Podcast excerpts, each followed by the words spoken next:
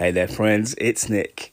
So, one of the themes of the last couple of days since Christmas Day has been vinyl records. Our son, Jack, is he loves music. It's like, you know, it's in his DNA, and I think every part of his life really is soundtracked. But he's grown up in the the sort of the Spotify era, I suppose you'd say, the era where music was uh, essentially free, almost almost free and you could get anything, almost anything, at any time, at any place.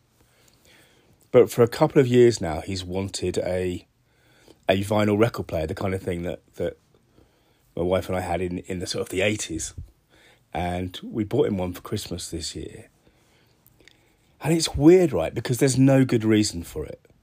You know, vinyl's had this strange resurgence over the past maybe 10 years. And there's no reason because because of you know, vinyl music is expensive. It's inconvenient. It requires, you know, you to do loads of stuff, loads more stuff than tapping on a link on a Spotify playlist, for example. But I have to admit, when I, you know, when we got the record player out and sorted it out and took out his first record, we got him a Bowie record.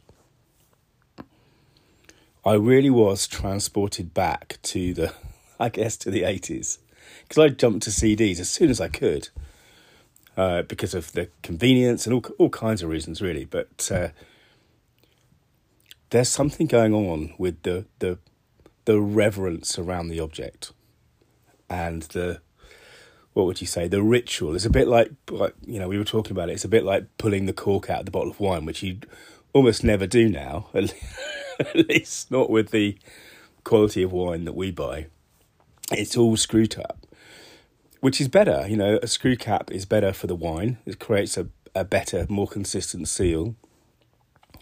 It's easier to open, but it doesn't have that ritual. It doesn't have that um, satisfying sound as the, the cork pops from the bottle. And records have this kind of similar thing. They are much less convenient, but sliding a, a record out of its sleeve and placing it on the turntable and dropping the needle on, you know, carefully onto the the track.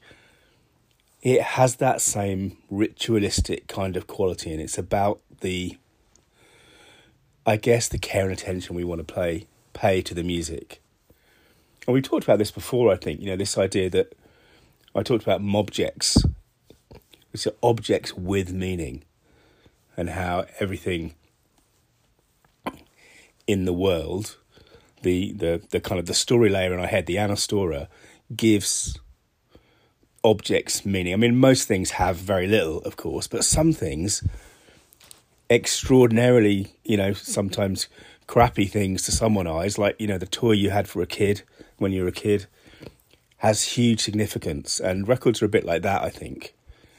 Um, and you know, when you look online, you can see record shops popping up. There's one in our local city, you know, just based on the the resurgence of vinyl, so vinyl record shop, and I think it's really interesting. And it's when we've been talking about, you know, we've been seeing family over Christmas and talking to them about their record collections, and it really sparks a conversation in a way that, that perhaps the kind of ubiquity, the easiness of Spotify or Amazon Prime or Apple Music or whatever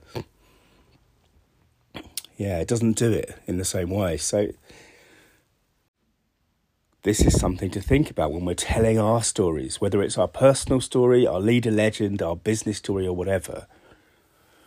When we can imbue some of that into an object, into a thing, we create this kind of artifact. And it doesn't have to be the ring of power or whatever, but it is a way of kind of bringing some something that is often a bit uh, ethereal into the kind of the physical kind of world.